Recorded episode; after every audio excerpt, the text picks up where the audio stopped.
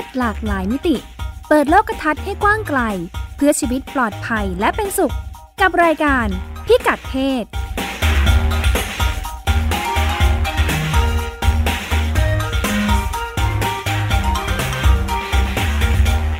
สวัสดีค่ะ ต้อนรับคุณผู้ฟังเข้าสู่รายการพิกัดเพศนะคะ กับดิฉันรัชดาธราภาค พงศธรชโรธนาวุฒิครับ ค่ะ ในช่วงสัปดาห์นี้เราก็ลุ้นกันนะคะ คุณมงคลคุณผู้ฟังใช่ไหมเลือกตั้ง สหรัฐครับอ่าทราบผลกันไปแล้วเนี่ยทำให้เกิดความสนใจขึ้นมานะว่า ด้านหนึ่งมันก็มีความคล้ายคลึงกันอยู่เหมือนกันนะ การเมืองสหรัฐเนี่ยเรารู้กันมาแต่ไหนแต่ไรว่าเขาก็จะเป็นการแข่งขันกันของสองพรรคใหญ่ ซึ่งครับเดโมแครตกับรีพับลิกันเนี่ย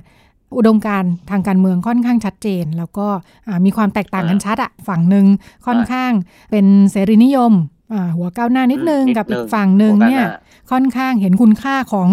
ของเดิมๆอ่าอืมเรียกว่าอย่างนี้เนอะนิยมหน่อย ใช่ครับก็ทำให้ เออ น่าสนใจเหมือนกันว่าหลังๆบ้านเราเนี่ย ความคิดที่แตกต่างทางการเมืองเนี่ยก็เป็นลักษณะนี้อยู่เหมือนกันนะ คนหนึงเห็นว่าเอ้ยของใหม่ดีต้องเปลี่ยนแปลงในขณะที่อีกฝ่ายหนึงเอาของเดิมมันมีคุณค่าสืบทอดกันมา ก็ควรจะรักษาไว้อืมสมรภูมิมันก็เลย เนี่ยแหละ ลงไปถึงในบ้านเนี่ยเข้มที่ข้น สหรัฐครับหรือบ้านอื่นการเมืเมืององอื่นเขาอืมการเมืองเข้าบ้านแบบนี้ไหมอะคุณมงคลธรถ้ามึงเข้าบ้านแล้วก็สมาชิกในบ้านแบบทะเลาะกันบ้านแตกสลกขาดกันเลยบ้ทีเดียวมีบ้านเรานี่โอ้ยถึงขั้นครับลูกมาชุมนุมพ่อแม่ไม่เห็นด้วยนี่วุ่นวายถูกไล่ออกจากบ้านกันเลยก็มีนะวุ่นวายไปหมดอะของเมืองนอก ของเมืองนอกยังไม่ยังไม่เห็นข้อมูลที่บอกว่าพ่อแม่ไล่ลูกออกจากบ้านหรือว่าแบบทะเลาะกันใหญ่โตนะครับ แต่ว่าเขาบอกว่าเรื่องการเมืองถ้าคุยในบ้านเนี่ย มันมีโอกาสที่จะบ้านแตกได้เหมือนกัน ค่ะ อืมเขาบอกว่าครอบครัวกว่า 40%ในสหรัฐบอกว่าคนในบ้านเนี่ย เห็นต่างทางการเมืองทางนั้นแหละ อืมค่ะอืมอันนี้เขาไปเก็บข้อมูลมา ก็คือสี่ในสิบคนบอกว่าตัวเองชอบพรรคเดโมแครตในขณะที่สมาชิกคนอื่นในบ้านชอบริพับลิกันนะหรืออาจจะกลับกันเป็นแบบนี้ค่ะอืมบางคนบอกว่าเทศกาลส่วนใหญ่เนี่ย เวลามีงานรวมญาติทีไรเนี่ย มันมักจะมีญาติญาติสักคนสองคนเนี่ย ผุดประเด็นเรื่องนี้คุยขึ้นมาบนโต๊ะกินข้าว แล้วถ้าผุดขึ้นมาเมื่อไหร่เนี่ย เม้งแตกทีเดียวเขาบอือกมค่ะคือ คือจัดงานจะกร่อยเลยครับเขาบอกเช่นพวกคริสต์มาสที่แบบต้องไปรวมตัวอย่างเช่นว่า สมมติญาติผู้ใหญ่ยังมีชีวิตอยู่ ก็ต้องไปบ้านคุณปู่คุณย่าคุณตาคุณยายไปเลี้ยงฉลองกันนะครับในค่ะของฝรั่งหรือถ้าวันขอบคุณพระเจ้าอย่างนี้ก็ต้องไปรวมตัวกัน ถ้าเป็นของบ้านเราก็ครับอาจจะปีใหม่สงกรานต์เชงเม้งอย่างนี้ใช่ไหมที่มือโอกาสใช่ครับเจอกันเยอะ เจอกันเยอะๆ แล้วก็อืมสมมุติการเมืองช่วงนั้นมันเข้มข้นมากๆ อย่างเงี้ยในสหรัฐอาจจะมีบางช่วงนะครับเอ่อสมาชิกในครอบครัวด้านพูดเรื่องนี้ขึ้นมาก็เตรียมตัวให้ดีๆค่ะอ่าเขาบอกว่ามีคำแนะนำเยอะเกี่ยวกับเรื่องนี้ว่าเราจะทำยังไง ถ้าสมมุติเป็นเรื่องการเมืองที่ต้องคุยในบ้าน แล้วคนในบ้านเห็นต่าง นี่เขาบอกให้คำแนะนำมาเขาบอกว่า เอาเข้าจริงเนี่ย ไม่ต้องคุยก็ได้อืมถ้าคิดว่าคุยแล้วเซฟๆจะสร้างค่ะความแตกแยกในครอบครัว หรือว่าถ้ามีคนคุยขึ้นมาแล้วเนี่ยรู้สึกว่าอุณหภูมิของการโต้เถียงเนี่ยมันรู้สึกร้อนระอุเหลือเกิน ให้พยายามเปลี่ยนเรื่องอย่างเช่นเอ่อเขายกตัวอย่างสมมุติเป็นงานกินเลี้ยงในครอบในบ้านในครอบครัวนะครับสมมุติคุณอาท่านหนึ่งคุยขึ้นมาแล้วแบบรู้สึกว่าเถียงกันเริ่มรุนแรงแล้วเราก็เปลี่ยนไปคุยเลยบอกอุ๊ยกับข้าวอร่อยจังค่ะแบบคุยเรื่องหมาเรื่องแมว ดินฟ้าคุยเรื่อาองกาศหมาอะไรเรื่ก็องแมวคุยไปอะค่ะถามคุณย่าว่าอุ้ยคุณย่าอ่าสมมติเป็นพายอย่างเงี้ยพาย พายไส้ไส้ไก่อย่างนี้ทำไมอร่อยจังทำยังไงหรอค่ะอะไรเงี้ยค่ะเปลี่ยนเรื่องไปเลยครับค่ะค่ะมาแนะนำพาเลี้ยวไปทางอื่นเลยดีกว่านะพาเลี้ยวหรือว่าไปคุยแบบเรื่องเรื่องลูกๆหลานๆเนี่ยจะแต่งงานเมื่อไหร่อะไรแบบนี้ก็ใช้วิธีนี้ก็ได้ ค่ะอ่าค่ะ ประมาณนี้ มีเรื่องให้คุยอีกเยอะแยะใช่ไหมอันนี้วิคุธียให้คิด เรื่องใช่ไปคุยมีเรื่องให้คุยเยอะแยะถ้าคิดว่าคุยแล้วครอบครัวจะเถียงกันมากเนี่ย แล้วเดี๋ยวงานจะกร่อยค่ะก็เปลี่ยนเรื่องไปเลย รักษาความแต่สัมว่าพันธ์ อันนี้คือใช่รักษาความสัมพันธ์ไม่รู้จะมาทะเลาะลบลากันไปทำไมอ่าอย่างนี้ใช่ไหมทะเลาะกันลบลากันแบบไหนหรือค่ะยังไงค่ะหรือว่าถ้ามันเป็นการหลีกเลี่ยงไม่ได้นะครับสมมติเป็นคุยกันสมมติพ่อแม่ลูกคุยกันอย่างเงี้ยสามคนหรืออะไรเขาก็บอกว่าก็ลองก็ต้องลองฟังดูว่าอีกฝ่ายเนี่ย มีมุมมองต่อเรื่องนี้ยังไงในทางค่ะการเมืองนะครับค่ะ โดยใช้วิธีการคือรับฟังฟังแบบฟังอย่างตั้งใจด้วยนะ ไม่แสดงท่าทีที่จะไม่พอใจหรือว่าชักสีหน้าขึ้นมาอืมอ่า แต่ว่าเราก็ต้องบอกจุดยืนตัวเองให้ชัดเจนว่าเออเรามีมุมมองต่อเรื่องเนี้ยแบบนี้ยังไง ค่ะอ่าขีดเส้นของเราไว้ก่อน ใช่ขีดเส้นของเราไว้ก่อน แล้วก็พยายามอย่าล้ำเส้นแบบค่ะหรือว่าแบบพยายามโจมตีแบบ รู้ว่าฉันรู้ดีกว่า คุณพ่อคุณแม่นะหรือว่าฉันรู้ดีกว่าเนี่ยเพราะว่ามันเป็นแบบนี้แบบนี้ ไม่โจมตีหรือว่ากล่าวหาผู้อื่นว่าเนี่ยเออพ่อพ่อแบบแบบแม่คิดแบบนี้ก็เลยเป็นแบบนี้ยังไงหรือยังไง คือพยายามอย่าโจมตีฝั่งตรงข้ามครับค่ะหรือว่าแล้วก็วางประเด็นการพูดคุยให้ชัด หรือว่าในท้ายที่สุดแล้วมันอาจจะมีจุดที่ทั้งสองฝ่ายยอมรับก็ได้ว่าเขายอมรับต่อมุมมองทางการเมืองเรื่องเนี้ยแบบไหนแบบไหน เราจะได้เห็นท่าทีของคนในบ้านด้วยว่าเออตกลงแล้วเขามีความคิดเรื่องนี้ยังไง แล้วก็ถ้าเราป้อนข้อมูลให้เขาเนี่ย เขาอาจจะเปลี่ยนมุมมองของเขาหรือเปล่า หรือก็หรือไม่ว่าไม่เปลี่ยนกระช่าง ต้องต้องไม่พยายามว่าอยากให้เขาเปลี่ยนตามเออใช่ไหมต้องพยายามให้อืมเขาเปลี่ยนตามแต่ว่าก็ค่ะแบบคอยให้ข้อมูลเขาก็ได้บางทีพ่อกับแม่ หรือว่าใครก็ตามอาจจะไม่รู้สิ่งที่เกิดขึ้นทั้งหมดก็ได้ค่ะครับผมแต่ดิฉันคิดว่าด้านหนึ่งก็เวลาคิดแบบเนี้ยด้านหนึ่งก็เป็นเรื่องอ่อนไหวเหมือนกันนะ เวลาคิดว่าอีกฝ่ายหนึ่งไม่รู้เนี่ย อ่า เหมือนเราก็พยายามจะไปอินพุต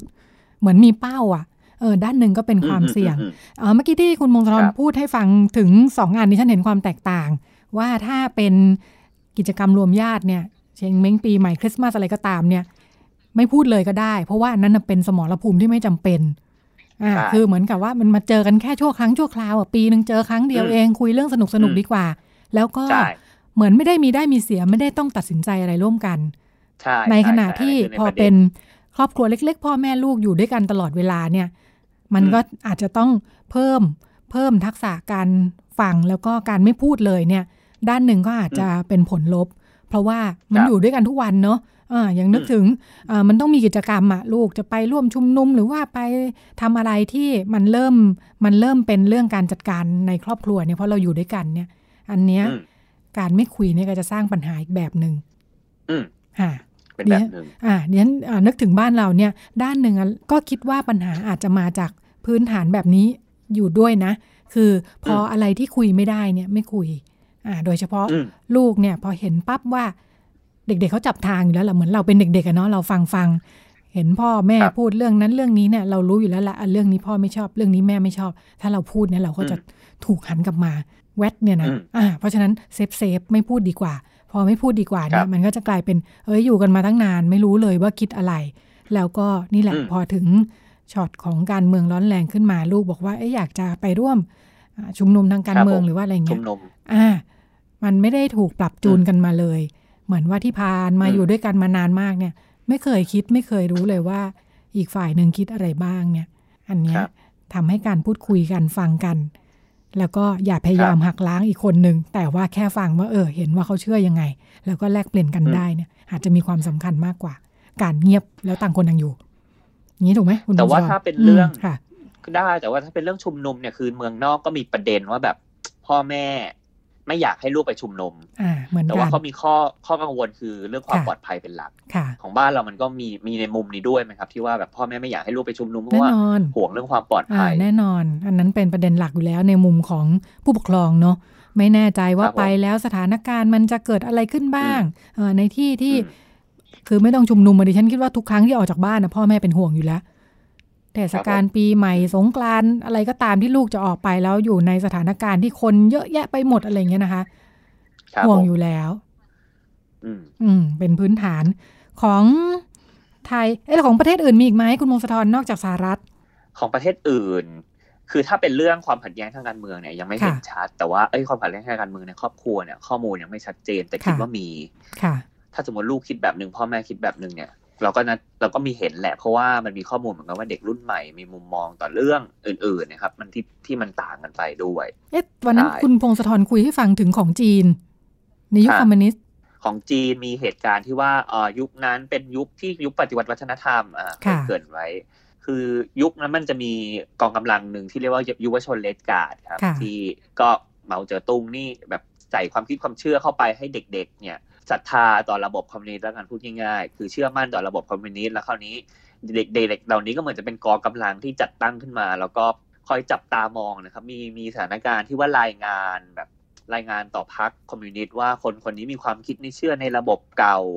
ถึงกระทั่งที่ว่าประจานพ่อแม่ตัวเองเอาจับพ่อแม่ตัวเองไปลงโทษ คือมันก็มีสถานการณ์แบบนี้เกิดขึ้น แล้วก็คิดว่าในไทยหลายคนเนี่ย ก็เลยเอาเหตุการณ์ตรงนั้นมาเปรียบเทียบกับสถานการณ์บ้านเราก็มี ว่าเด็กๆ ถูกล้างสมองหรืออะไรก็ตามค่ะอ่าเวลารู้สึกว่า เอ๊ะทำไมลูกถึงได้คิดแตกต่างจากฉันขนาดนี้ แล้วอย่างที่บอกเนาะว่าถ้าไม่เคยพูดคุยกันมาก่อนเนี่ย วันหนึ่งแบบว่าเอ้ยทำไมลูกไปฟังใครมาอย่างนี้ใช่ไหมมันก็คิดได้เนาะแบบนี้เนาะใช่อืมครับ ก็จะมีแนวโน้มที่จะคิดว่าต้องไปฟังใครมาแน่ๆเด็กค่ะคิดว่าลูกเนี่ยแหละถูกล้างสมองมันหรือเปล่าแล้วว่าทำไมลูกฉันเปลี่ยนไป แต่เรารู้ว่าเอาจริงแล้วเราไม่เคยคุยกับลูกลึกมามาก่อนหรือเปล่านะครับก็เป็นประเด็นที่เขาคุยกันอยู่ค่ะ เพราะว่าทุกคนเนี่ยก็จะค่อย ๆ พัฒนาความคิดของตัวเองเนาะจากการได้รับฟังได้ไปพูดคุยกับคนนู้นคนนี้เนี่ยเพราะฉะนั้นถ้าการสามารถคุยกันอยู่ได้เรื่อยๆเนี่ยด้านหนึ่งมันก็จะทำให้เห็นแนวโน้มแล้วก็ได้พูดคุยแลกเปลี่ยนกันตั้งแต่ตั้งแต่เนิ่นๆอย่างนี้ใช่ไหมคะ ของบ้านเราครับมีผมข้อมูลด้วยนะคุณวงศธรคุณผู้ฟัง ในช่วงที่ชุมนุมกันหนักๆก่อนหน้านี้เนี่ย ซึ่งหลังจากนี้ก็ว่าจะชุมนุมกันอีกเนี่ยนะคะ มีหลายคนเด็กๆ เยาวชนของเราที่ออกมาร่วมกันชุมนุมแล้วก็ที่บ้านไม่เข้าใจ ไม่สามารถจะอืมพูดคุยกันได้เนี่ยพ่อแม่บอกว่าออกไปเลยงั้นไม่ต้องกลับมา ด้วยไม่อาต้องกลับรมณ์มาเนาะอ่ามันก็จะมีอารมครัณ์บผมขึ้นอารมณ์ขึ้นแบบนี้เนี่ยทำให้อ่าหลายหลายฝ่ายหลายหน่วยงานก็มีความเป็นห่วงเรื่องนี้นะคะ ก็ ออกมาช่วยกันดูแลว่าเอ้ยมีเด็กๆของเราที่ออกมาแล้วต้องมาหาที่พัก แล้วก็บางทีก็เด็กๆก็มาจากต่างจังหวัด คนที่มาร่วมกันชุมนุมก็ครับเดินทางมาจากต่างจังหวัดเข้ามา ส่วนมากเนี่ยการชุมนุมจะเข้มข้นในในกรุงเทพเยอะนะคะ ต่างจังหวัดเห็นมีบ้าง แต่ก็จะดูไม่ค่อยคึกคักเท่าไหร่มีบางจังหวัดมีไม่ใหญ่มากอ่าครับสผมมรภูมิก็ดูจะอยู่ที่กรุงเทพอืมตัวอย่างเช่นอ่าเพจ Thai Consent นะคะที่เราเคยพูดคุยกันเนี่ย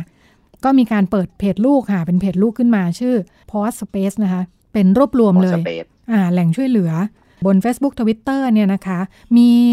หลายหน่วยงานที่ลุกขึ้นมาช่วยดูแลเรื่องนี้ค่ะ เช่นอ่าที่ฉันเปิดไปลองไล่ ๆ ดูเนาะมี อย่างเช่นใน Twitter เนี่ยจะมีทวิตที่ใช้ชื่อว่าม็อบมีที่นอน มีอืมบอกไว้เลยว่าอ่ารายได้เนี่ยมาจากเงินที่ช่วยกันบริจาคเพื่อจะดูแลคนที่มาร่วมการชุมนุมแล้วอาจจะไม่มีที่พักนะคะ อ่าอันเนี้ยเนี่ยครับผมอาจจะหมายถึงว่าไม่ได้ถูกไล่ออกจากบ้านมาก็ได้นะ เท่าที่ดูนะ อาจจะแค่เอ้ยอืมต้องเดินทางมากรุงเทพแล้ว ไม่ได้มีที่พักเพราะว่ามาเองไม่ได้มีค่าใช้จ่ายเนี่ยอ่าเพราะฉะนั้นก็ติดต่อมาได้จะจัดหาที่นงที่นอนให้ แล้วก็อ่าอย่างของอันนี้เนี่ยก็จะบอกไว้ว่า แต่ถ้าเป็นเยาวชนที่อายุต่ำกว่า 20 หรืออะไรแบบนี้เนี่ยเขาอาจจะส่งต่อให้หน่วยงานอื่น เพราะว่าอ่าเป็นเยาวชนก็อาจจะต้องการการดูแลเป็นพิเศษดีหน่อยอะไรอย่างนี้นะคะ ตอนช่วงแรกๆเนี่ยดิฉันเปิดมามันมีเป็นเหมือนแบบฟอร์มให้กรอกด้วยนะคะ คุณมงคลคุณผู้ฟัง อืมอืมว่าแบบที่ไหน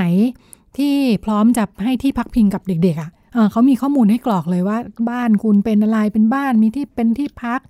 เป็นอืมเออรับเยาวชนได้กี่คนที่จะให้ไปพัเป็กนเหมือน host family ใช่ใช่ใช่เป็น host family ในช่วงการชุมนุมเลยอ่าว่าสามารถครับผมแบบ อืมเปิดได้แต่เขาก็มี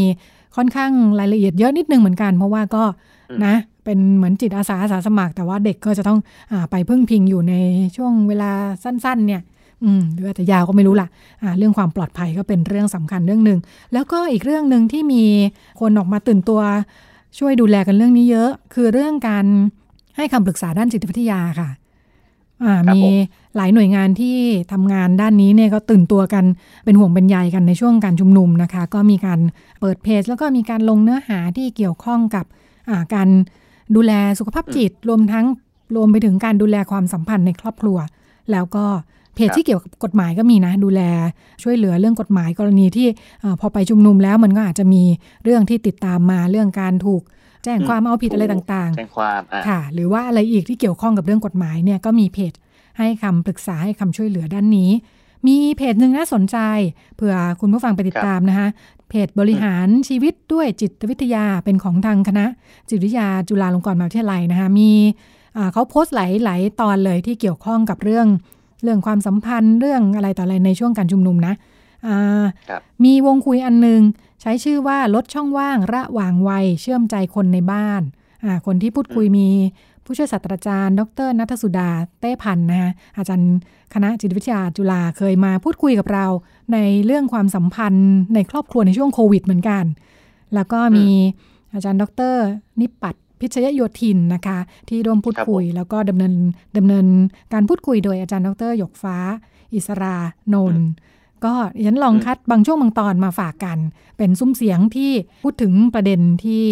เป็นเนี่ยแหละ เชื่อมใจคนในบ้านทำยังไงดี ในช่วงการเมืองแรงๆ ลองไปฟังกันค่ะ ในแต่ละครอบครัวค่ะ เรามีวัฒนธรรมครอบครัวเนาะใช่ไหมคะ เราน่าจะเริ่มกันตั้งแต่ต้นจริง ๆ คนสำคัญที่ควรจะเริ่มอะคือคุณพ่อคุณแม่ด้วยซ้ำนะ ว่าว่าใจของเราเนี่ย เราพร้อมที่จะรับฟังเขา เราพร้อมที่จะให้ให้ลูก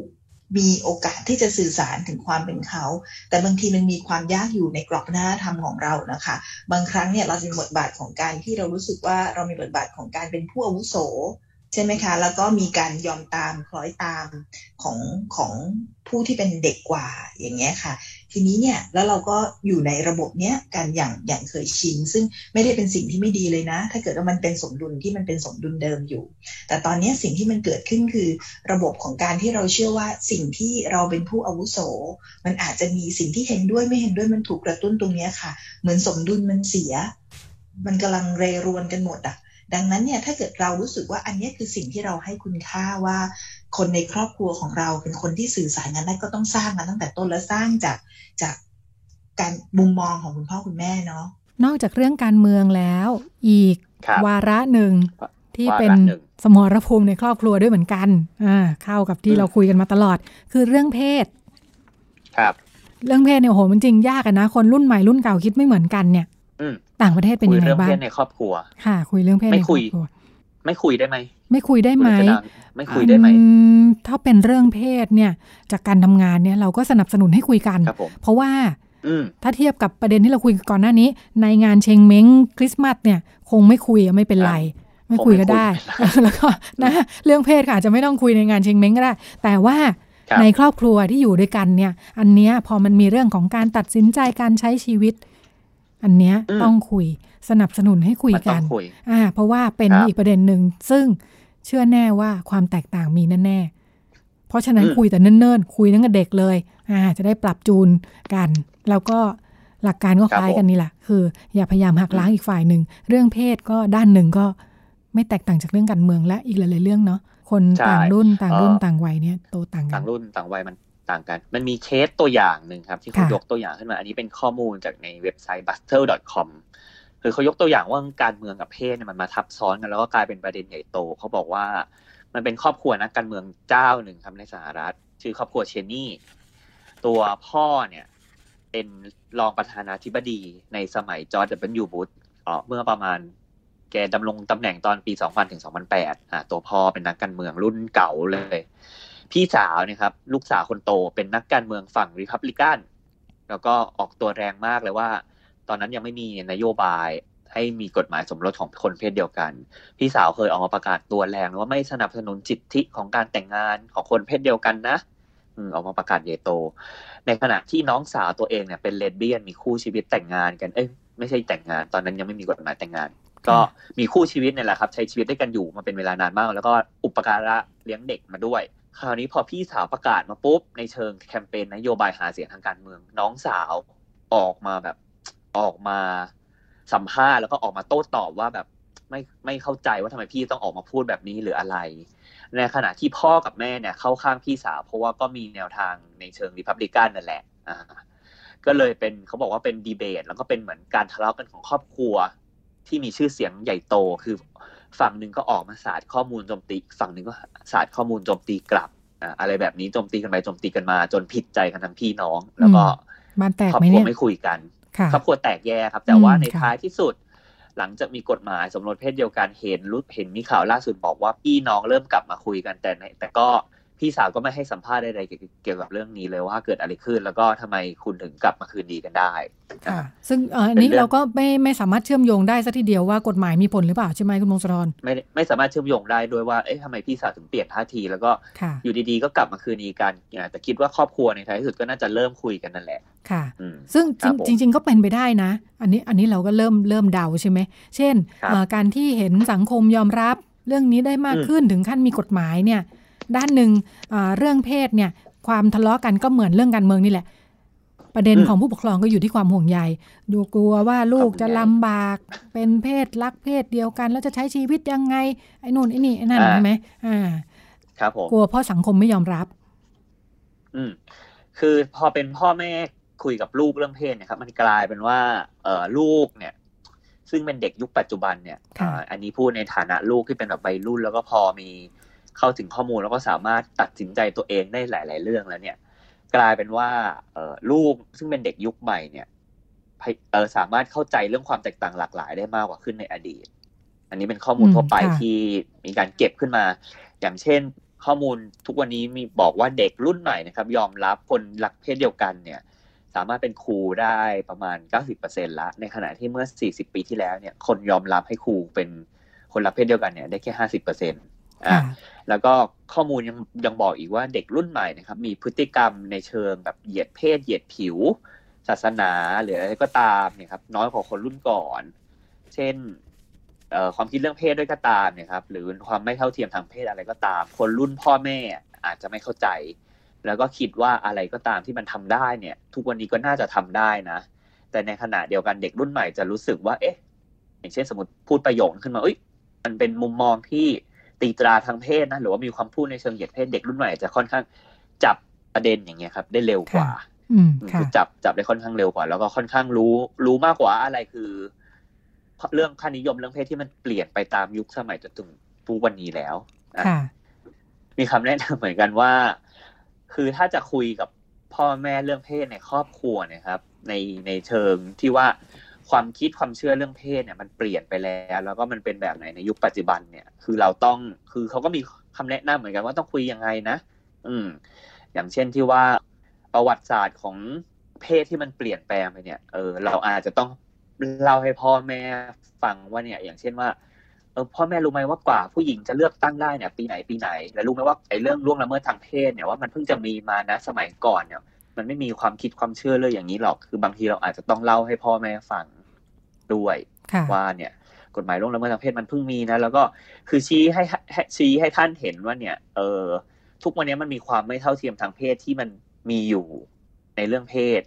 อย่างเช่นว่าสมมติเราเราสามารถเอาประสบการณ์ตัวเองมาเล่าก็ได้ว่าเนี่ยเออหนูเข้าทำงานมากับเพื่อนที่ทำงานคนหนึ่ง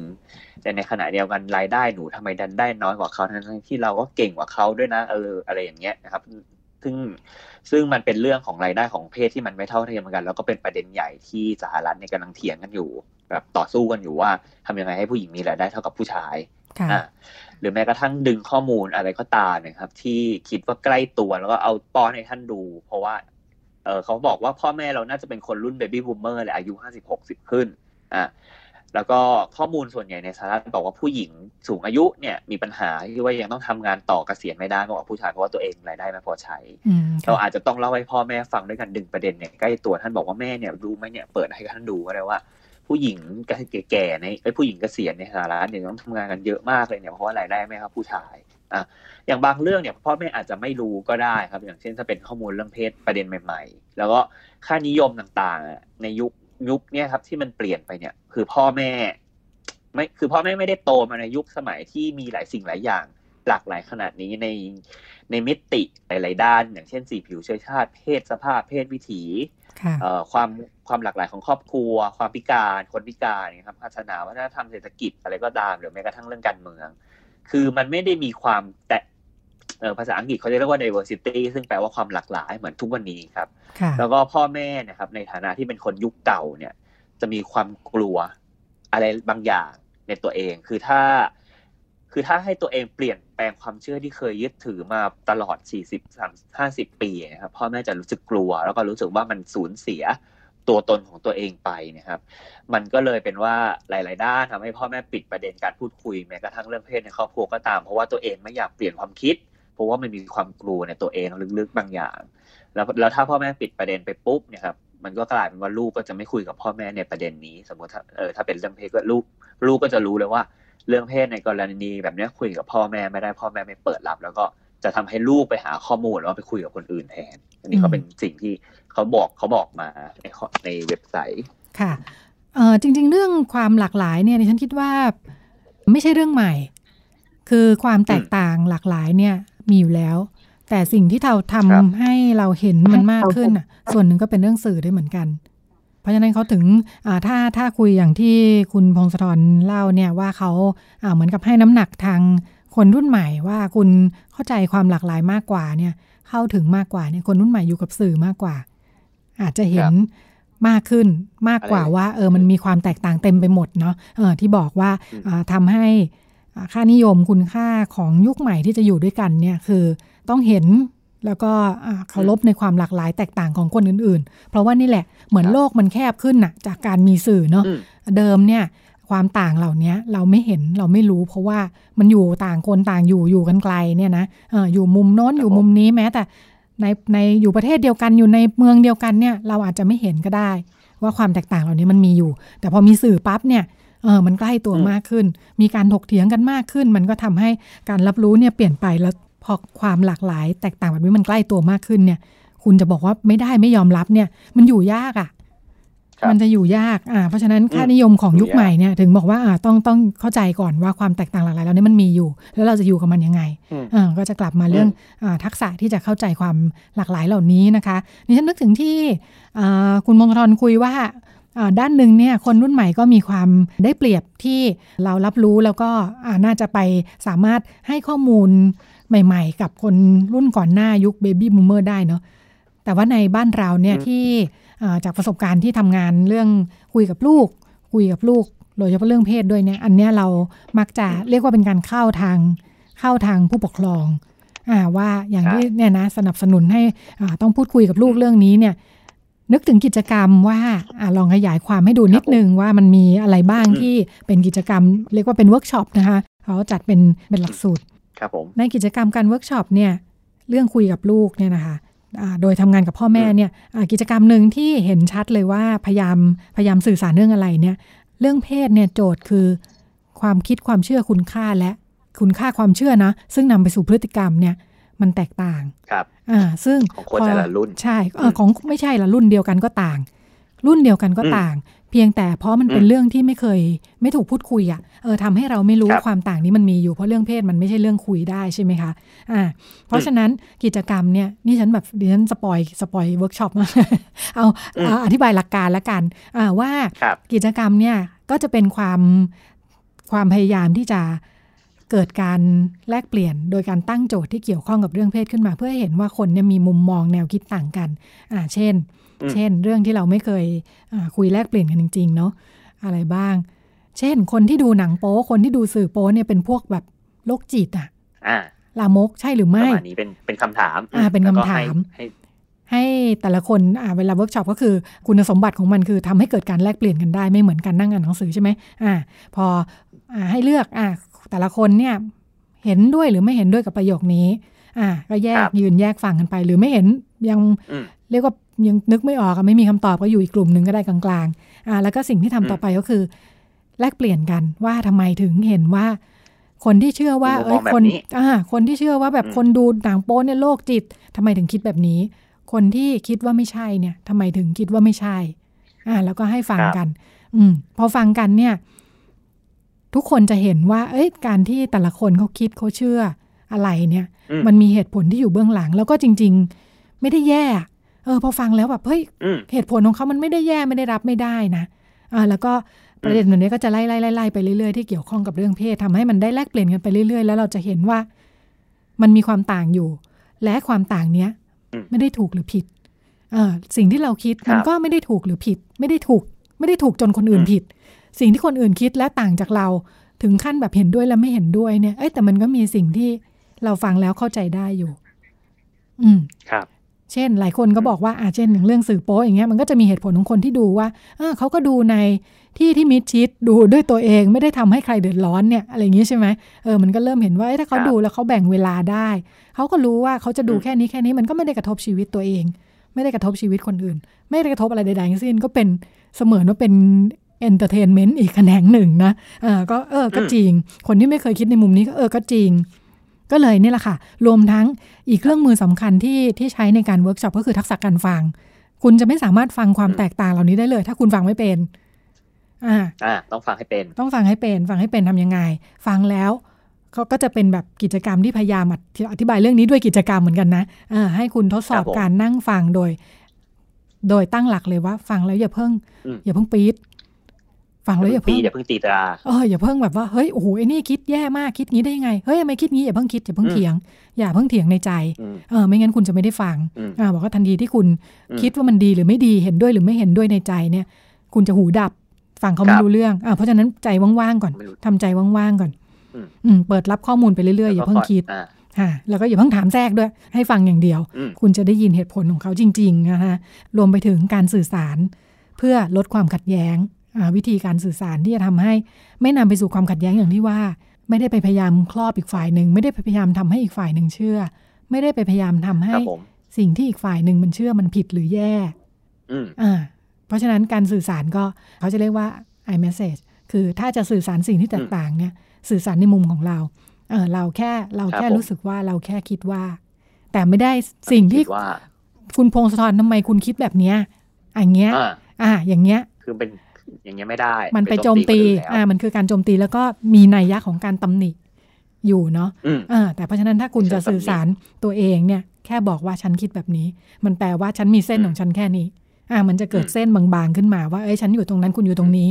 ถ้าเห็นด้วยครับก็ผมก้าวข้ามกันไปได้บ้าง แต่ไม่ได้ไปพยายามลากอีกฝ่ายหนึ่งให้มาอยู่กับเรา ครับผมอ่าอันเนี้ยเป็นซึ่งมันเอามาปรับใช้ทั้งเรื่องเพศใช่แล้วก็ใช่ทั้งเรื่องการเมืองด้วยได้ เป็นสมรภูมิว่าสองเรื่องที่ถ้าความขัดแย้งชัดเจนเนี่ย เราจะต้องมีเทคนิคอืมวิธีเหล่านี้ ซึ่งก็เป็นดิฉันคิดว่าเป็นนวัตกรรมทางสังคม อืม อย่างที่บอกถ้าเราสมัยก่อนต่างคนต่างอยู่ได้ ปีหนึ่งเชงเม้งเจอกันครั้งเดียวเนี่ย ไม่ต้องคุยเรื่องที่มันขัดแย้งก็ได้ ก็คุยเรื่องกับข้องกับครับข้าวผมจริง ๆ คุยเรื่องกับข้าวยังอาจจะขัดแย้งกันเลยนะ ปีหน้าจะเอาอะไรมาดีทำบุญอะไรอย่างนี้นะ อืม ครับผม ค่ะ ก็เป็นเทคนิคในการ อยู่ร่วมกัน อีกอันหนึ่งที่อืมที่คิดว่าเป็นตัวสอดแทรกที่สำคัญ สื่อโซเชียล สื่อโซเชียลเนี่ยอะมันมีคุณเข้าสมามช่วยบัติได้ทั้งช่วยทั้งช่วยทำลายเลยคุณมงคลทรคุณผู้ฟังอ่าเออมีความ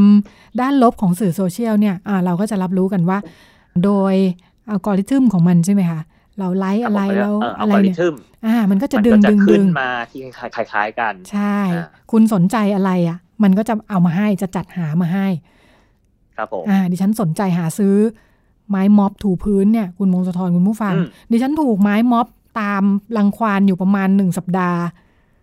ใช่ อยู่ขึ้นมาใน Facebook หรืออะไรก็ตาม ไม้ม็อบทุกใช่แบรนด์ก็จะโผล่มาทุกคนสมบัตินะคะทำให้แบบเราอาจจะครับผมกลายเป็นผู้เชี่ยวชาญในด้านนั้น เช่นเดียวกับเรื่องอืมการเมือง และเรื่องที่เราอืมเชื่อ เรื่องเพศอ่าอ่าเรื่องเพศเรื่องที่เราเชื่อ มันจะดึงคนสมมุติที่เป็นคิดคล้าย ๆ กันเข้ามาอยู่ด้วยกัน ครับผม ค่ะสมมติก็ไปกดไลค์เพจหนึ่งซึ่งมีแนวคิดทางการเมืองแบบหนึ่งแล้วก็อัลกอริทึมมันก็จะรันประมาณว่าเพจที่มีความคิดความเชื่อคล้าย ๆ กันขึ้นมาให้ค่ะอ่าเป็นแบบนี้ค่ะอ่าเขาบอกว่าเรื่องสหไอเรื่องเนี่ยครับมันเป็นประประเด็นที่เขาคุยกันอยู่ว่าของที่สหสหรัฐก็มีคือ คนที่ชอบเดโมแครตเนี่ยครับก็จะกดไลค์ทุกอย่างที่เป็นของพรรคเดโมแครตแล้วก็จะไม่เห็นข้อมูลของฝั่งริพับลิกันเลย ค่ะ อ่า คือมันจะจะถ่ายไปเลยจาก Facebook รวมทั้งคนที่มาคอมเมนต์เนี่ยก็จะเป็นคนที่ชอบฝ่ายเดียวกันเท่าฝ่ายเดียวกันค่ะทำให้นี่แหละ ถ้าพูดถึงหลักการฟังที่เราพูดถึงอะมันปิดการรับรู้เลยว่าที่เราจะฟังว่า เอ้ยแล้วอีกฝ่ายเขาคิดอะไร แต่เรามาอยู่ในอืมกลุ่มคนที่คิดเหมือนกันหมดเลย แล้วเราก็จะเกิดอุปทานหมู่ว่าทุกคนคิดแบบนี้หมด แล้ววันหนึ่งที่เราต้องไปเจอกับคนที่คิดไม่เหมือนเนี่ย ครับผม มันจะอยู่ด้วยกันไม่ได้ บอกว่าอยู่เอ้ยด้วยกันทุกคนไม่ได้เขาคิดเหมือนฉันหมดเลยทำไมเธอถึงคิดต่างอ่าแต่จริง ๆเขาก็มีอืมกลุ่มของคนที่คิดต่างอยู่ เพียงแต่เราไม่เคยไปอืมฟังเขา เพราะฉะนั้นการครับอันเฟรนใน Facebook เนี่ย ก็เป็นอีกอันหนึ่งที่ซ้ำเติมตัวเองอืมอ่า มันจะมีปรากฏการณ์นี้ใช่ไหมคุณมงสะทอนคุณผู้ฟัง พอบอกว่าใช่ครับเฮ้ยพอคิดไม่เหมือนรับไม่ได้ ฉันก็ unfriend unfriend unfriend คนที่คิดไม่เหมือนออกไป ในที่สุดคุณก็จะอืมห้อมล้อมตัวเอง อยู่ด้วยคนที่คิดเหมือนกันเท่านั้น อืมซึ่งก็เป็นจะมีแต่คนแบบเดียวกันครับใช่ก็จะเป็น ไม่ได้เป็นผลดีสักเท่าไหร่นะเออแค่อาจจะอืมรู้สึกว่าเออด้านหนึ่งก็สร้างเหมือนเป็นการสร้างพื้นที่ปลอดภัยของตัวเองขึ้นมา แต่ถามว่าในความเป็นจริงแล้วเราสามารถอยู่ในพื้นที่ปลอดภัยแบบนี้ตลอดไปไหมก็ไม่อืมอ่าวันหนึ่งเราก็ต้องไปไม่เจอความแตกต่างอยู่ดีเพราะเราก็อยู่กันแค่ไหนอยู่กันแค่ในบ้านนี่แหละหันไปอืมลูกหรือคุณพ่อคุณแม่ก็คิดไม่เหมือนเราแล้วนะคะ ครับผมค่ะ เพราะฉะนั้นจำเป็นต้องขยาย พื้นที่ปลอดภัยออกไปให้กว้างขวางขึ้น เป็นพื้นที่ที่เราใช้ร่วมกันได้เนาะด้วยอืมอ่าเทคนิคต่างๆ ที่ก็เป็นเป็นเทคนิคของยุคสมัย ซึ่งมีให้เลือกใช้อยู่นะคะ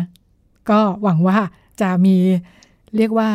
how to วิธีคิดเล็ก ๆ น้อยๆสอดแทรกไปเพื่อให้อ่าอาจจะนำไปปรับใช้ได้ค่ะ ก็เป็นเรื่องราวเรื่องการเมืองและเรื่องเพศที่นำมาฝากกันนะคะ แล้วก็เดี๋ยวเราไปกันต่อในช่วง เรื่องเพศเรื่องลูกกับคุณหมอโอค่ะ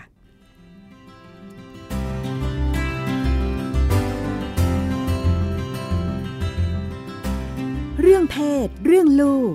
เรื่องกังวลของพ่อแม่ มีทางออก คุยกับหมอโอ แพทย์หญิงจิราพรอรุณากูล กุมารแพทย์เวชศาสตร์วัยรุ่น โรงพยาบาลรามาธิบดี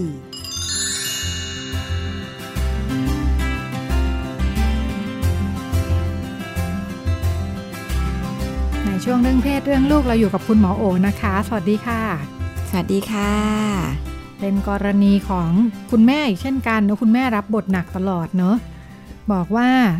อ๋อแต่อันนี้คุณแม่เป็นพี่สาวเนาะคนที่เล่าให้ฟังเป็นน้องก็บอกว่าอ่าเป็นพี่น้องอยู่ซอยเดียวกันนี่แหละ อยู่บ้านติดๆกันนี่แหละ ก็อ่าพี่สาวเนี่ยมีลูกชายอายุ11 ขวบ เมื่อ 2 ปีที่แล้วเนี่ยอ่าสามี เสียชีวิตไปเนาะคุณพี่สาวที่ว่าเนี่ยอ่าเจออุบัติเหตุเสียชีวิต คือพี่เนี่ยก็ซึมไปเลยทำงานแล้วก็กลับบ้านเออเก็บตัวไม่พูดกับใคร พอแวะไปดูก็เอาซึมกันทั้งแม่ทั้งลูกเลยเนี่ยชวนคุยอะไรก็ไม่คุย จะช่วยยังไงดี ทั้งคุณพี่สาวและคุณหลานชายเนี่ย เดี๋ยวจะไปกันใหญ่ไหมอืมคือการสูญเสียหัวหน้าครอบครัวเนาะ ต้องค่ะกลายเป็นคุณแม่เลี้ยงเดี่ยวที่ดูแลลูก ค่ะ อืม สถานการณ์แบบนี้สองปีผ่านมาแล้วยังอยู่ในค่ะสถานการณ์แบบนี้ ค่ะ ถือว่าไหวไหมเอ่อถือว่าน่าเป็นห่วงนะคะค่ะเพราะว่าอ่าปกติแล้วเนี่ยเรื่องของการสูญเสียก็เป็นเรื่องของการที่ต้องใช้เวลาเนาะแต่ปกติแล้วเนี่ยเราพบว่าสักประมาณ 6 เดือนนะคะ ก็ควรจะกลับมามีฟังก์ชันที่จะ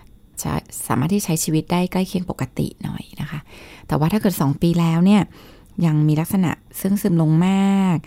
ใช้ชีวิตสังกัดตาย เก็บตัวไม่พูดกับใครเนี่ยสิ่งที่ต้องระวังเลยก็คือการสูญเสียนั้นอาจจะนำไปสู่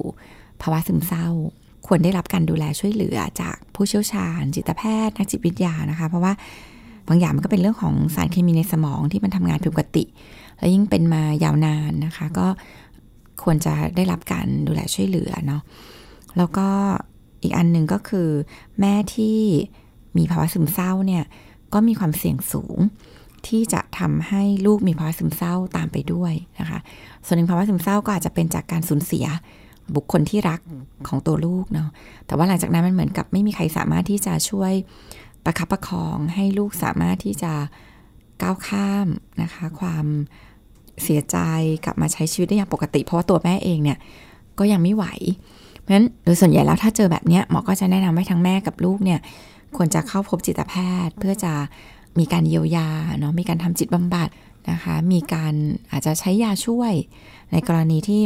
ดูมีภาวะซึมเศร้าจริงมันมันแยกกันไหมอันเนี้ยบางทีรู้สึกว่าการที่ถ้าครอบครัวอยู่กัน 3 คนเนอะแล้วก็คนหนึ่งโดยเฉพาะที่เป็นหัวหน้าครอบครัวอาจจะทำงงทำงาน เราเจอกรณีแบบนี้หลายอันคือผู้หญิงก็อาจจะไม่ได้ทำงานๆค่ะทำให้พอ เหมือนมันเสียสมดุลไปเนี่ยค่ะมันต้องค่ะทำอะไรเยอะมากใช่อาจจะใช่มีเรื่องอื่น ๆ ที่ต้องจัดการเยอะมากด้วยเหมือนกันอืมเรียงลำดับยังไงดีแบบนี้ ก็เป็นไปได้ค่ะที่พี่นุ่นบอกก็คือว่ามันไม่ได้แค่เสียคนรักเนาะมันกลายเป็นเสียเรื่องของความมั่นคงของชีวิตไปด้วย มันก็จะเสียเรื่องของการงานการการเงินงานการเงินเนาะแถมต้องอะมีลูกที่แบบ เราก็ต้อง support เขาเรื่องการศึกษามันความเครียดมันจะประดังประเดเข้ามาเยอะมากนะคะ ถามว่าจัดการยังไงดีจัดการกับเรื่องพื้นฐานที่สำคัญก่อน พื้นฐานที่สำคัญคือเรื่องความเป็นอยู่ มีอะไรกินไหมเนาะมีบ้านให้อยู่หรือเปล่านั้นตรงเนี้ยเป็นเรื่องพื้นฐานที่ต้องเข้ามาจัดการก่อนเรื่องอื่น ๆ ที่หลังจากนี้การเรียนอะไรเนี่ยยังไม่ต้องนะเพราะว่าไม่มีข้าวกินเนี่ยมันก็เป็นเรื่องใหญ่เพราะฉะนั้น ก็จัดการในเรื่องที่เป็นเกี่ยวกับเรื่องของพื้นฐานก่อนนะคะ แล้วก็ถ้าสมมติว่าต้องออกมาทำงาน ก็ลองบริหารจัดการตัวเองดูว่าทำยังไงได้เนาะส่วนหนึ่งลูก 11 แล้วเนี่ยก็โชคดีไป เพราะว่าลูกเป็นวัยที่ดูแลตัวเองได้ ก็จะคุยกับลูกว่าแม่อาจจะต้องกลับไปทำงานนะคะ จะรับส่งยังไง ลูกเดินทางกลับบ้านได้เองไหมคือ คือมันต้องมีการแบบใช้ชีวิตที่เปลี่ยนแปลงไปอยู่แล้วล่ะนะคะสำคัญคือลองมองหาเรื่องของตัวช่วย คือบางคนเนี่ยก็แบบจัดการทุกอย่างด้วยตัวเอง แล้วก็แบกรับทุกอย่างเองนั้นบางครั้งก็ควรจะเตรียมตัวที่จะลองลองมองหาตัวช่วยว่าเอ๊ะมีใครที่เราจะไหว้วานอะไรเขาบางอย่างได้ไหมคือ คือหมอเข้าใจว่าเวลาคนเราลำบากอะเนาะสูญเสียก็จะมีคนที่แบบอาจจะเข้ามาช่วยเหลือดูแลบางส่วนได้นะคะ อันนี้ก็ก็ลองหาตัวช่วยเข้ามาด้วย เพราะว่าบางทีมันจัดการทุกอย่าง แล้วก็ ศึกรอบด้านไปหมดเนี่ยบางทีมันก็ไม่ไหวสำคัญจริง ๆ เลยคือกลับมาดูเรื่องของจิตใจตัวเองนี่แหละ อันนี้เป็นเรื่องใหญ่ เพราะว่าพอจิตใจที่มันมันไม่ไหวอะนะคะ มันเศร้ามันแย่เนี่ย งานมันก็มันก็ทำได้มีประสิทธิภาพยากแล้วมันก็จะเป็นผลวงจรที่ต่อเนื่องพองานไม่มีประสิทธิภาพ มีปัญหาเรื่องงาน ความมั่นคง ก็ไม่มี มันก็จะวนเวียนกลับมาแล้วก็มาความเครียดเนาะเพราะนั้นกลับมาเยียวยาตัวเองให้ดีก่อน ก่อนที่จะลุกขึ้นไปทำอะไรนะคะ ก่อนก่อนที่จะลุกขึ้นไปช่วยลูก ก่อนที่จะลุกขึ้นไปทำอะไรเนี่ย ก็ดูแลตัวเองให้ให้มันมั่นคงก่อน เป็นการจัดลำดับความสำคัญ เมื่อกี้กำลังจะถามว่า อย่างเวลามันมีโจทย์เรียงรอให้เราจัดการเนี่ยไอ้โจทย์พวกนี้เป็นตัวช่วยที่ทำให้เราต้องลุกขึ้นไปฮึบทำจัดการมันก่อนหรือว่าอ๋อยิ่งพังกันไปใหญ่อะไรอย่างนี้เนาะก็ก็จริงๆสำคัญมากๆคือ ต้องเติมพลังตัวเองก่อน เพราะว่าถึงโจทย์จะรออยู่แค่สองหรือไม่มีแรงสิบเนี่ยเออถ้าพลังค่ะงานมันไม่ได้พลังในใจมันไม่มีเนี่ยมันยากมาก เพราะฉะนั้นอันดับแรกที่ต้องกลับมาคือเยียวยาตัวเองก่อนนะพบแพทย์ทำอะไรไปนะคะทำอะไรที่ตัวเองรู้สึกดีขึ้นก่อน แล้วก็หลังจากนั้นเนี่ยค่อยค่อยดูแลอย่างอื่น ค่อยดูแลเรื่องลูกเนาะซึ่งถึงแม้มันจะดูสำคัญกว่าเราอะแต่ว่าหลักการจริงๆคือต้องเรารอดก่อน ใส่ใส่หน้ากาก หายช่วยหายใจอ่าให้ลูกใส่หน้ากากให้ตัวเองก่อนให้ตัวเองเวลาขึ้นก่อนเครื่องใช่ไหมเขาจะบอกร้อยว่าอย่าเพิ่งช่วยคนอื่น ใช่ร้อยละแปดสิบของแม่ที่ถามคำถามนี้ในคลินิกตอบว่าใส่ให้ลูกก่อน มันแบบมันสัญชาตญาณแม่อะนะเออมันก็อยากจะให้ลูกคุณรแม่อดฉันหมตายอบได้ไปซะก่อนเดี๋ยวจะตายทั้งคู่อะไรอปย่าระงเด็นี้นใช่ไหมคือตายเอคู่อค่ะค่ะ ในฐานะน้องสาวที่อยู่ข้างบ้านเนี่ย เริ่มต้นช่วยเหลือยังไงดีเห็นสถานการณ์แบบนี้ ก็เข้าไปรับฟังก่อนเนาะว่าเออแบบ เป็นยังไงบ้าง ให้เขาได้เล่าให้เขาได้ระบายนะคะ ให้เขาได้แบบรู้สึกว่ามีใครที่ฟังเขาจริง ๆอะ่ะบางทีแค่แค่แค่เขาได้พูดออกมากับสิ่งที่เขาต้องอึดอัดขับข้องใจเก็บเอาไว้แล้ว แล้วเขารู้สึกว่าเอ้ยมีใครที่แบบหวังดีปรารถนาดี แล้วก็รับฟังเขาจริงๆเนี่ยมันช่วยเติมพลังชีวิตของเขามากเลยนะคะ ก็รับฟังเรื่องราวก่อน แล้วก็อาจจะช่วยแบ่งเบาบางอย่างที่ เราจะช่วยแบ่งเบาเขาได้เนาะอาจจะเป็นเป็นเรื่องความช่วยเหลือ เช่นตอนเย็นเดี๋ยวเราฝากลูกไว้กับเราได้นะเผื่ออยากจะไปทำอะไร ดูแลตัวเองออกกำลัง หรืออยากจะไปหางานสมมติรู้สึกว่ามันไม่พออะไรเงี้ยก็หยิบยื่นความช่วยเหลือที่เรารู้สึกว่าเราช่วยแบ่งเบาได้ในฐานะน้องสาวค่ะ แต่ละคนเนี่ยพร้อมที่จะแชร์ปัญหาให้คนอื่น ไม่เท่ากันเนาะไม่เท่าค่ะอืมบางคนก็คือมันไม่ได้ขึ้นกับกับแค่ character นะคะ บางคนเนี่ยเป็นคนพูดเก่งอธิบายสิ่งที่ตัวเองรู้สึกง่ายอะอันนี้ก็อาจจะแบบมีช่วยใครช่วยง่ายเอ่อช่วยง่ายค่ะบางคนก็เป็นคนที่อธิบายความรู้สึกของตัวเองออกมายาก ไม่รู้จะใช้คำว่าอะไร หรือเป็น nature ของคนที่แบบอาจจะเป็น introvert เขาไม่ได้รู้สึก อยากจะแบบ ต้องบอกอะไรใครอะไรเงี้ยมันมันมันมีหลายปัจจัยอย่างปัจจัยเรื่องเรื่องบุคลิกลักษณะของคนก็ไม่ได้ทำให้พูดออกมาง่ายอีกอันนึงคือเรื่องของความสัมพันธ์ คือความสัมพันธ์ที่เรารู้สึกว่าเรา trust เราไว้ใจ เรารู้ว่าคนนี้หวังดี เราก็จะแบบสื่อสารออกมาได้ง่าย แต่ถ้าเราสึกว่าเรายัง connect กันไม่ได้เนี่ยมันก็จะยากกับอีกอันนึงจริงๆ คือ คุณลักษณะของคนที่เป็นคนฟัง ถ้าเป็นคนฟังที่ ไม่ได้ทำให้เขารู้สึกว่าเราฟังจริง ๆ เนี่ย มันก็ทำให้เขาอาจจะไม่ได้รู้สึกว่าเขาอยากจะพูดอะไรให้ฟังมากนักแล้วมันก็คงขึ้นกับหลายปัจจัยค่ะ อย่างคนที่ที่พูดถึงเมื่อกี้ว่า สามารถจะเล่าปัญหาความรู้สึกอะไรได้เนาะการที่เล่าได้เล่าไม่ได้เนี่ยบุคลิกต่างกันแบบเนี้ยมันเกี่ยวข้องกับการแก้ปัญหาหรือความเครียดของตัวเองไหมเกี่ยว เพราะว่าอ่าบางทีเนี่ยบางคนคือบางคนเนี่ย มันเกี่ยวเพราะว่าบางคนเนี่ยแค่ได้ระบายออกมาความเครียดมันก็ดูหายออกไปเยอะมากแล้วเพราะฉะนั้นบางคนที่พอความแบบเครียดไปอยู่ที่คนอื่นอ่าความเครียดก็ก็อันนี้ก็แล้วแต่เพราะว่ามันก็จะมีคนฟังที่แบบค่ะมันไม่ได้เทคมาเป็นเรื่องของเราจน คือมันอาจจะมีเอมพัตตีแต่มันไม่ไม่ได้ถึงกับซิมพัตตีอินไปกับเขามากอย่างเงี้ยเนาะคือมันก็แค่เข้าใจเขาอะเออคนที่สามารถที่จะจัดการตัวเองให้ระบายสิ่งที่รู้สึก ความทุ่วมท้นที่อยู่ในใจแล้วมันได้ออกมาเนี่ย ก็เป็นวิธีหนึ่งเลยที่อย่างน้อยความเครียดจะหายไปครึ่งหนึ่วิงคนธีบอกนี้แก้ได้ด้วยตัวเองใช่เลยอะไรอย่างเงี้แค่ยแค่เล่าหายแล้วอ่าหรือบางคนเนี่ย ขณะที่เราเล่าเนี่ยค่ะค่ะเวลาที่เราอยู่กับมันแบบ พยายามไต่คิดไข้ควรกับสิ่งที่เกิดขึ้นอะไร มันมีอารมณ์ความรู้สึก มันมีอะไรขึ้นมา แล้วบางครั้งมัน มันมีการปิ๊งแวบถึงทางออก มันมีการที่แบบจริงแค่เล่าอะ ก็เจอทางออกของตัวเองอะไรอย่างนี้หรอถ้าคิดอยู่เฉยๆ ไม่ไม่เจอคิดไม่ออกอืมถูกหรือบางทีมันแค่พูดออกมาเสร็จแล้วมันรู้สึกว่า เออโล่งละ บางทีไอ้ความโล่งละเนี่ย มันทำให้แบบมองอะไรใหม่ ๆ มีมุมมองกับอันนี้เพิ่มขึ้น หรือบางทีมันก็ปิ๊งแวบบางอย่างที่แบบเป็นทางออกขึ้นมาว่า เออจริงก็คิดแค่นี้ก็ได้นี่หว่า หรือบางทีก็ เออ คิดแค่นี้ก็หรือแก้อย่างนี้ก็ได้นี่หว่าวนเวียนอยู่ต้องนานอะไรเงี้ยเพราะฉะนั้นบางทีการการได้ระบายออกมาส่วนหนึ่งมันก็มันก็ทำให้เกิดการ คือนอกจากเยียวยาตัวเองเนาะบางครั้งมันก็เจอคำตอบของตัวเองได้ ขณะที่เรารู้สึกว่าเราแบบสงบขึ้น เครียดน้อยลงอย่างเงี้ยนะคะะถามว่าแล้วคนที่มันที่ไม่ได้ระบายออกล่ะ แปลว่าเขาจะจัดการความเครียดไม่ได้ไหมก็ไม่นะคะ บางคนเนี่ยไม่ได้ระบายออกแต่ว่าแบบก็อยู่ในหัวของตัวเอง คิดปุ๊บปั๊บอะไรของตัวเองไป บางคนก็ระบายออกโดยวิธีอื่น ๆ บางคนวิ่งออกกำลังกายอย่างเงี้ยความเครียดก็หาย บางคน ดูหนังเรื่องหนึ่งอะเจออะไรที่มันคล้ายๆเรา หรือแค่อารมณ์ตรงนี้มัน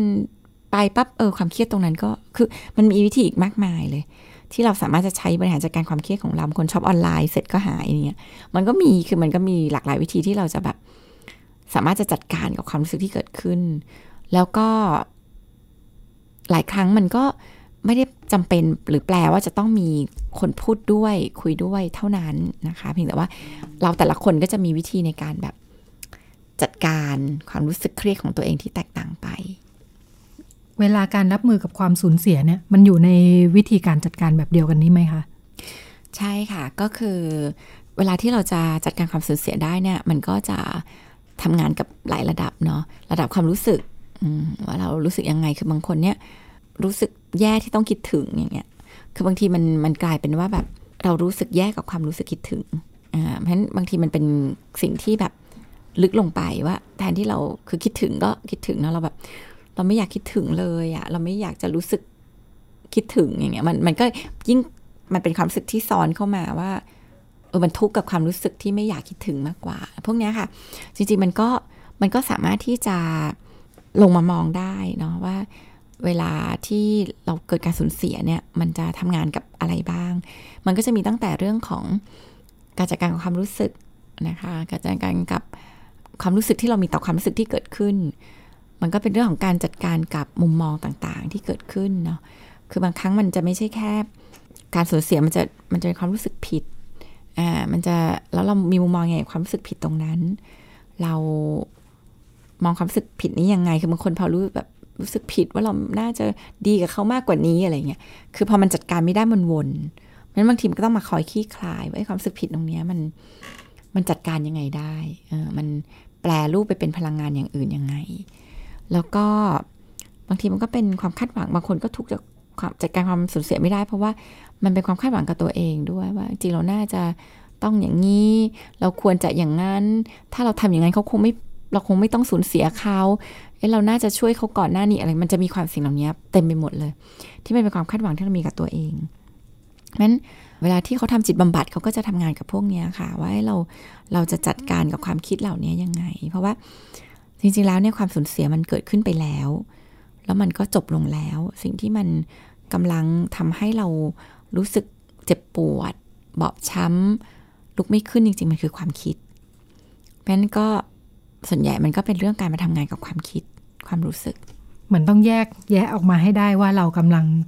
ความสูญเสียดูเป็นคำใหญ่ ๆ มากเลยที่จับอะไรไม่ได้ ใช่ใช่จริงๆความสูญเสียก็คือความสูญเสียที่เกิดขึ้นณวันนั้นตอนนั้นและจบลงแล้ว แต่ความสูญเสียที่แต่ละคนแบกเอาไว้ มันไม่ใช่คำนั้นแล้วเนาะจริง ๆ แล้วเออมันคืออะไรเออมันคือความรู้สึกอะไร มันคือมันคือความคาดหวังอะไร มันคือความ มุมมองต่อความสูญเสียเนี้ยยังไง เช่นบางคนมันแบบแบกความสูญเสียว่าทำไมเรื่องโชคร้ายต้องเกิดขึ้นกับฉันด้วยอย่างเงี้ย คือจริงมันก็คือมุมมองที่มีแต่ความสูญเสียว่าเป็นความโชคร้ายที่เกิดขึ้นกับเรา แล้วมันก็ถามคำถามตัวเอตลอดเวลาว่าทำไมเราต้องโชคร้ายทำไมความโชคร้ายนี้ต้องเกิดกับเราเพราะมันก็เลยทำให้เราแบกความสูญเสียในรูปแบบของมุมมองที่มีต่อการสูญเสีย พอมันจัดการไม่ได้อะค่ะ มันก็เลยไม่สงบ สำหรับเด็กๆ อย่างนั้นเจอความสูญเสียแบบนี้เขาน่าจะผ่านมันได้ง่ายกว่าไหม ถ้าแบบเรื่องราวประสบการณ์การคิดอะไรมันไม่ได้เยอะมากมายขนาดนี้ โอ้มันบอกไม่ไม่ได้เลยค่ะค่ะ คือความสูญเสียจะเกิดขึ้นกับใครมากน้อยแค่ไหน มันไม่ได้แค่เป็นเรื่องอายุ มันเป็นเรื่องของความสัมพันธ์ด้วยเนาะคนที่เรารักมาก เวลาสูญเสียมันก็เป็นเรื่องใหญ่มาก ถึงแม้ว่าในวัยอายุที่ต่างกันก็ตาม แต่ถ้าเป็นคนที่เรารักที่สุดอย่างเงี้ยมันก็เป็นความสูญเสียที่รุนแรงนะคะ แล้วก็มันก็เป็นเรื่องของผลกระทบที่เกิดจากการสูญเสียด้วย ว่าหลังการสูญเสียเนี่ยเกิดอะไรขึ้นบ้าง สูญเสียแล้วชีวิตเปลี่ยนแปลงไปมากเนี่ยมันก็มีผลกระทบต่อการสูญเสียเยอะมันมันก็คงเป็นอะไรที่เป็นจากหลายปัจจัย บางทีมก็เป็นเรื่องของประสบการณ์ที่มีต่อผู้ที่เราต้องสูญเสียไปเนี่ย เช่น เวลาที่เราทำดีต่อกันมามาก ๆ แล้วเราสูญเสียกับการที่เราแบบ ร้ายต่อกันเมื่อวานเราพูดกับเขาไม่ดีเลย แล้วเราสูญเสียเขาวันนี้มันต่างกันมากมันมันขึ้นอยู่หลายปัจจัยค่ะสำหรับเด็กๆต้องทำยังไงเวลาให้เขารับมือแล้วก็ผ่านแบบนี้ไปได้ ก็เนี่ยค่ะทำเหมือนกันก็คือรับฟังความรู้สึกที่เขามีต่อความรู้สึกที่เกิดขึ้น คือจริง ๆ มันก็มีความรู้สึกเกิดขึ้นแหละ เช่นเด็กบางคนจะรู้สึกผิดที่ไม่ดีกับพ่อที่อาจจะเพิ่งเสียชีวิตไปอย่างเงี้ยแต่ว่ามันมันมาจัดการกับความรู้สึก คือคือความรู้สึกผิดมันมันมาแล้วเด็กก็รู้สึกแย่ ไม่อยากรู้สึกผิด คือบางทีมันก็ผลักใส่ความรู้สึกนั้น จนทำให้มันก็เป็นทุกข์แต่บางทีการทำจิตบัดก็คือการทำให้เด็กอบรับกับความรู้สึกนั้นว่าเออ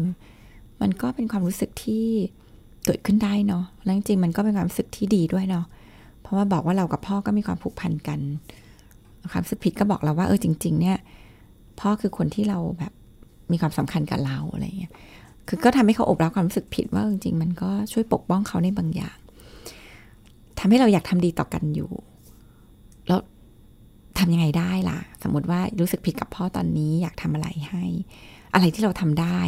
คือพอเรารู้สึกว่าเราควบคุมอะไรบางอย่างได้ค่ะ มันจะเริ่มเห็นทางออกว่า เออ ความรู้สึกผิดตรงนี้มันแปลภาพเป็นพลังงานบางอย่างได้ เช่น เราจะไปคุยกับพ่อไปไหว้พ่อ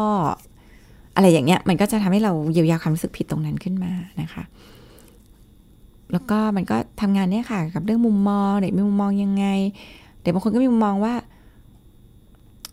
เขาไม่มีพ่อเขาเป็นเรื่องอายคนอื่นอะไรเงี้ยเราก็มาทำงานกับเรื่องตรงนี้แทนว่าเออมันจริงไหมอะไรเงี้ยค่ะค่ะ เมื่อกี้เอ่อที่หมอพูดถึงซิมพัตตีกับเอมพัตตีค่ะอยากให้ขยายความตรงนี้ เอมพัตตีมันคือความรู้สึกที่เราเข้าใจบริบทที่เกิดขึ้นกับเขาเนาะโดยที่เราอาจจะไม่ได้ต้องถึงกับไปมีอารมณ์ร่วม การที่เราไปมีอารมณ์ร่วมไปกับเขาอินไปกับเขาเลย อันนั้นก็คือจะเป็นซิมพัตตีเช่นเห็นเขาเราเศร้าแล้วเราก็นั่งร้องไห้ไปกับเขาด้วย อันนี้คือแบบเราก็ซิมพัตตีกับเขา แต่ว่าเวลาที่มีเอมพัตตีอะคือการการที่เราเข้าใจอะเข้าใจเลยว่าทำไมเขาเศร้า เข้าใจแบบที่เราไม่ไม่ไปตัดสินเลยเนาะคือบางทีซิมพัตตีเนี่ยเราก็ยังมีการตัดสินว่ามันเป็นเรื่องน่าเศร้าเราถึงรู้สึกเศร้า แล้วเราก็แต่อิมพัตตีเราคือเข้าใจในมุมเขาแค่นั้นว่าเออมันเป็นเรื่องที่แบบมันน่าเศร้าจริง ๆ คือถ้าเป็นเราในมุมเขาอะไรเงี้ยเราก็คงจะรู้สึกแบบเดียวกัน มันเอาไว้ใช้งานยังไงคะทั้งสองคำก็ส่วนหนึ่งก็คือทำให้เราคือเวลาอย่างสมมติว่านัก จิตบำบัดนักทำบำบัดทั้งหลาย แล้วก็อยากให้มีเอมพัตตีแต่อาจจะไม่ต้องถึงกับซิมพัตตีซิมพัตตีมันจะเป็นเหมือนกับอาจจะเริ่มมีความเวทนา เริ่มมีความสงสารเลยการทำให้เราเริ่มมีความรู้สึกร่วม ซึ่งมันก็ไม่ได้เป็นอะไรที่เสียหายนะคะ แต่เวลาที่เป็นแบบ สมมติว่านักจิตแพทย์นักจิตบำบัดถ้าเป็นซิมพัตตีไปอยู่ตลอดเวลานี่บางทีเราอาจจะแบบเหนื่อยพมากลังงานเราเนี่ยมันก็คงจะ ถดถอยไปรับทุกเรื่องใช่ใช่ค่ะใช่ก็เอาไว้แยกแยะสำหรับเวลาจะรับฟังอะไรอย่างนี้นะใช่คะใช่ค่ะ ก็เป็นเรื่องราวที่นำมาฝากกันนะคะ วันนี้หมดเวลาแล้วค่ะดิฉันกับคุณหมอโอลาคุณผู้ฟังไปก่อนสวัสดีค่ะค่ะสวัสดีค่ะ ติดตามรายการได้ที่ www.thaipbspodcast.com แอปพลิเคชัน Thai PBS Podcast หรือฟังผ่านแอปพลิเคชัน Podcast ของ iOS Google Podcast Android Podbean SoundCloud และ Spotify ติดตามความเคลื่อนไหวของรายการและแสดงความคิดเห็น โดยกดถูกใจที่ facebook.com/thaipbspodcast